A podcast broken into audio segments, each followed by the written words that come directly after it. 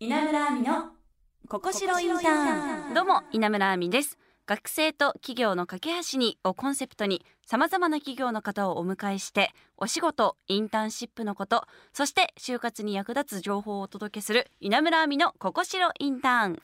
今回は株式会社プラン B マーケティングパートナーズ井出田春之さんのお仕事の内容について伺います。稲村亜美の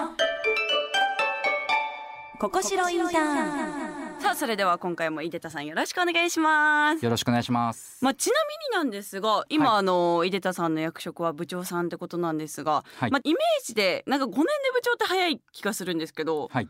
これってどうなんですか？早いですよね。どうですかね、僕が18年卒ではい。プラン B に入社していて、今同期が8人いるんですけれども、8人のうち4人が部長になっているのであ。まあ僕らの世代は早い方だとは思うんですけれど、同期と比較するとまあはい。普通かなっていう風な形ではありますかーね。なるほど。そっか皆さんがちょっと役職をもらいつつある年代でもあるんですかね。そうですね。あとはまああのしぶとい世代だったので、はい。役職をもらえるまでいたっていうはい。形ですかね。うーん。やっぱり部長さんになられてちょっと変わったりしましたか？気持ちの変化とか。そうですね。より、まあ、責任感を持ってお仕事をさせていただくようになったかなと思っておりまして、まあ、3つございまして、ほまあ、まず第一にこうお客様からはい。お預かりしているご予算ですね、まあ、これを成果でお返ししなきゃいけないという責任と。で2つ目が、まあ、あのサラリーマンですので会社に利益を残さなきゃいけないという責任、で3つ目はほんの一部でしかないんですけれども、まあ、一緒に働く仲間のですね人生を預かっているという責任を、まあ、感じながらお仕事させていただいています。あーじゃあ主に3つの責任をもう意識的にも変わったってことなんですね。そうですね。まあこのなんでしょう筋トレと同じで、重い重りを持ったら筋肉がつくじゃないですか。まあ仕事にもまあ重さがあると思っていますので、まあ責任を重いなと感じつつも、まあこの重さでもってビジネスパーソンとしての筋力を鍛えたいはないというふうに思っておりまあー確かに負荷をかければかけるほど育ちますからね。す。そうですね。はい。はい。じゃあ入社してからはどんなお仕事をされてたんでしょうか？はい。えー、初めはですね大阪で営業職として配属されておりまして、はい。まあ、関西圏のお客様を中心にですね、えーデジタルマーケティングのコンサルティング営業としてキャリアをスタートさせております。はい、でえっ、とまあボコボコにされながら、商売に人の皆様にですね、はい。厳しいお言葉をいただきながら、まあ、もがいていたっていうのが1年目になっております。そうなんですね。でもこちらのメモによると新人賞獲得など優秀なスタートって書いてあります。そうですね。まああの運が良かったなっていうふうには思っておりまして、はい。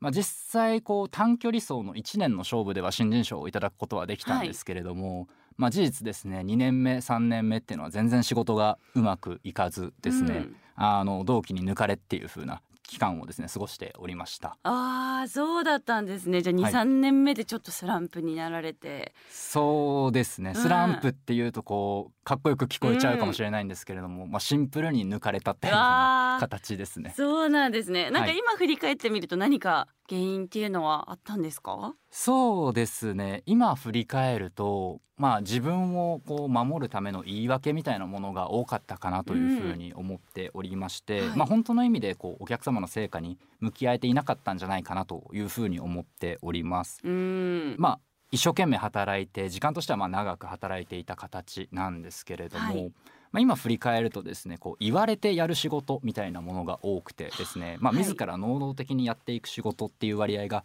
すごく小さくて、まあ、振り回されっぱなしだったなというふうにん思ってます。なんで振り回されているんで、はまあ、心のどっかでもうこれ以上できないよっていう気持ちがあって、はい。こう言い訳じゃないですけれどもなんかこう自分を守るようなことを、まあ、言ってしまってたっていうのがううんまくいかなかった原因だったなというふうには思っております。ああそうなんですね、はい。その時なんか同僚の方だったり上司の方に相談したりとかってしてたんですか？そうですね。特に、えー大阪にいた同期と、はい。まあ、二人三脚で仲良くやってたので、うん。まあ、そいつとこう一緒に、はい。えーまあ、土日も会えてみたいな形で、えー乗り越えてきたっていう風な形にはなります。ああじゃあ同期の方の支えもあったんですね。はい、これ明確にスランプ抜け出した要因っていうのは何かありますか、そうですね。えっとまあ、本気の出し方を思い出したみたいなのが言い方として正しいかなというふうに思っておりまして、はいえー僕が社会人3年目の年末のタイミングで、まあ、すごく大きな案件のご提案の機会をいただくことができたんですよね。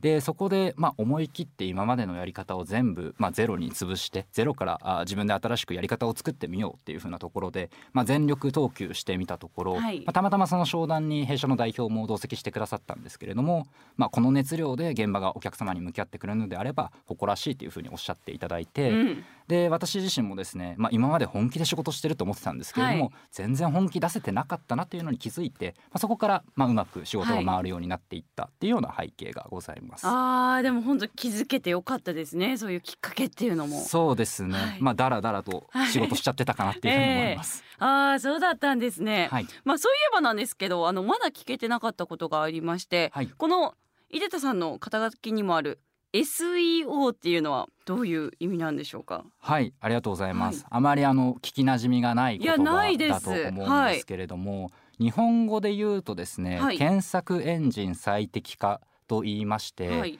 えー例えば皆さん、まあ、Google とかあ Yahoo とか普段検索エンジンをですね、うん。使っていると思うんですけれども、はい。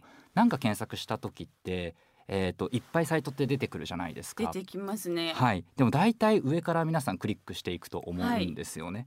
なのでビジネスをサイトを運営している側からすると、うん。狙ったキーワードでより自分たちのサイトが上にあったら、まあ、ビジネス上有利になって、うん。いろんな人がクリックして見てくれるっていう風な状態になるので、えーどの語句を狙っていくべきかとか狙った語句でどうやって上位に表示させていくのかみたいなところをアドバイスするようなお仕事をさせていただいております。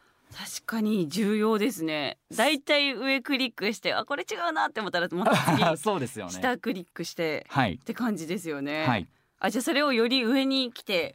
そうですね。はい。どのキーワードを狙うのかとどうやって上にするのかみたいなところを、えお話しさせていただいている形です。あーそっかそれはやっぱ使ってる側は考えたことなかったですねそうですよね、えでもまあサイトを運営していはいるお客様からしたら、まあええ死活問題なので、自分たちのサイトが1位じゃなかったら悔しいじゃないですか。うんそうですね、はい、なのでそういったところをご支援させていただいている形になります。あー確かに引っかかったり見られないとちょっとねやりがいっていうのも感じないですもんね。はい、おーなんかあと最近だと検索だとよく AI がいろんなことを提案してきたりすることもあると思うんですが、あのあんなシステムを作ってるわけではないということなんですかね？そうですね。そういった AI とかを作っているわけではなくて、まああはいの活用はしているんですけれども、まあ Google とかマイクロソフトとか、はいそういった会社さんがまあ検索エンジンというものを作っていらっしゃるので、そこのプラットフォームに乗っかってサイトを運営するお客様を支援させていただいているというような、まあ、外部の立場になっております。あじゃあもう人の手で作られてるものってこそうでとですすかね。ね。まああの機械にも頼りながら、はいえっ、と汗をかきながはいら手を動かしております。うわーそっかもうネットの世界って広すぎるからこれはまた大変そうですね。そうですね大変ではあるんですけれども、まあ毎日のようにこう新しいニュースがあるので、はいまあそれがこう好奇心をくすぐられて、うんまあすごく面白い仕事だなというふうには思っておりますじ。ゃあ井出田さんはやりがいを感じてるんですね。はい非常に感じております。はいということでですね次回はプラン B のインターンシップ事情について伺いたいと思います今回もありがとうございましたありがとうございました。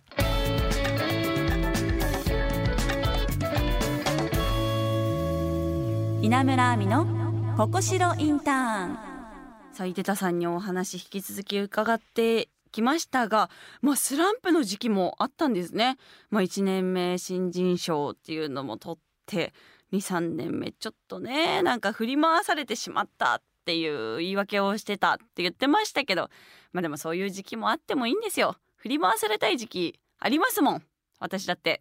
振り回されてそれでハッてして気がついて我に返る。だからそこで井出田さんはねあのー全力出してなかったなって気づけたってことはね気づけたからうん井出田さんもねより大きな成長をしたのかなと思いました。さあ番組ではあなたからのメッセージもお待ちしています。就活に関するお悩みインターンシップについてそして企業の方に聞きたいことや私への質問など何でも OK です。アドレスはここしろアットマーク jocr.jp です。番組オフィシャル X もあります。フォローポストもお願いします。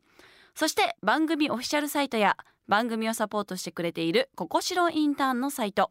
インターンシップの情報も掲載されています。こちらも合わせてチェックしてください。そして私もインスタグラム X やってますのでそちらフォローしていただけると嬉しいです。よろしくお願いします。稲村亜美のここしろインターン。ここまでのお相手は稲村亜美でした。また来週。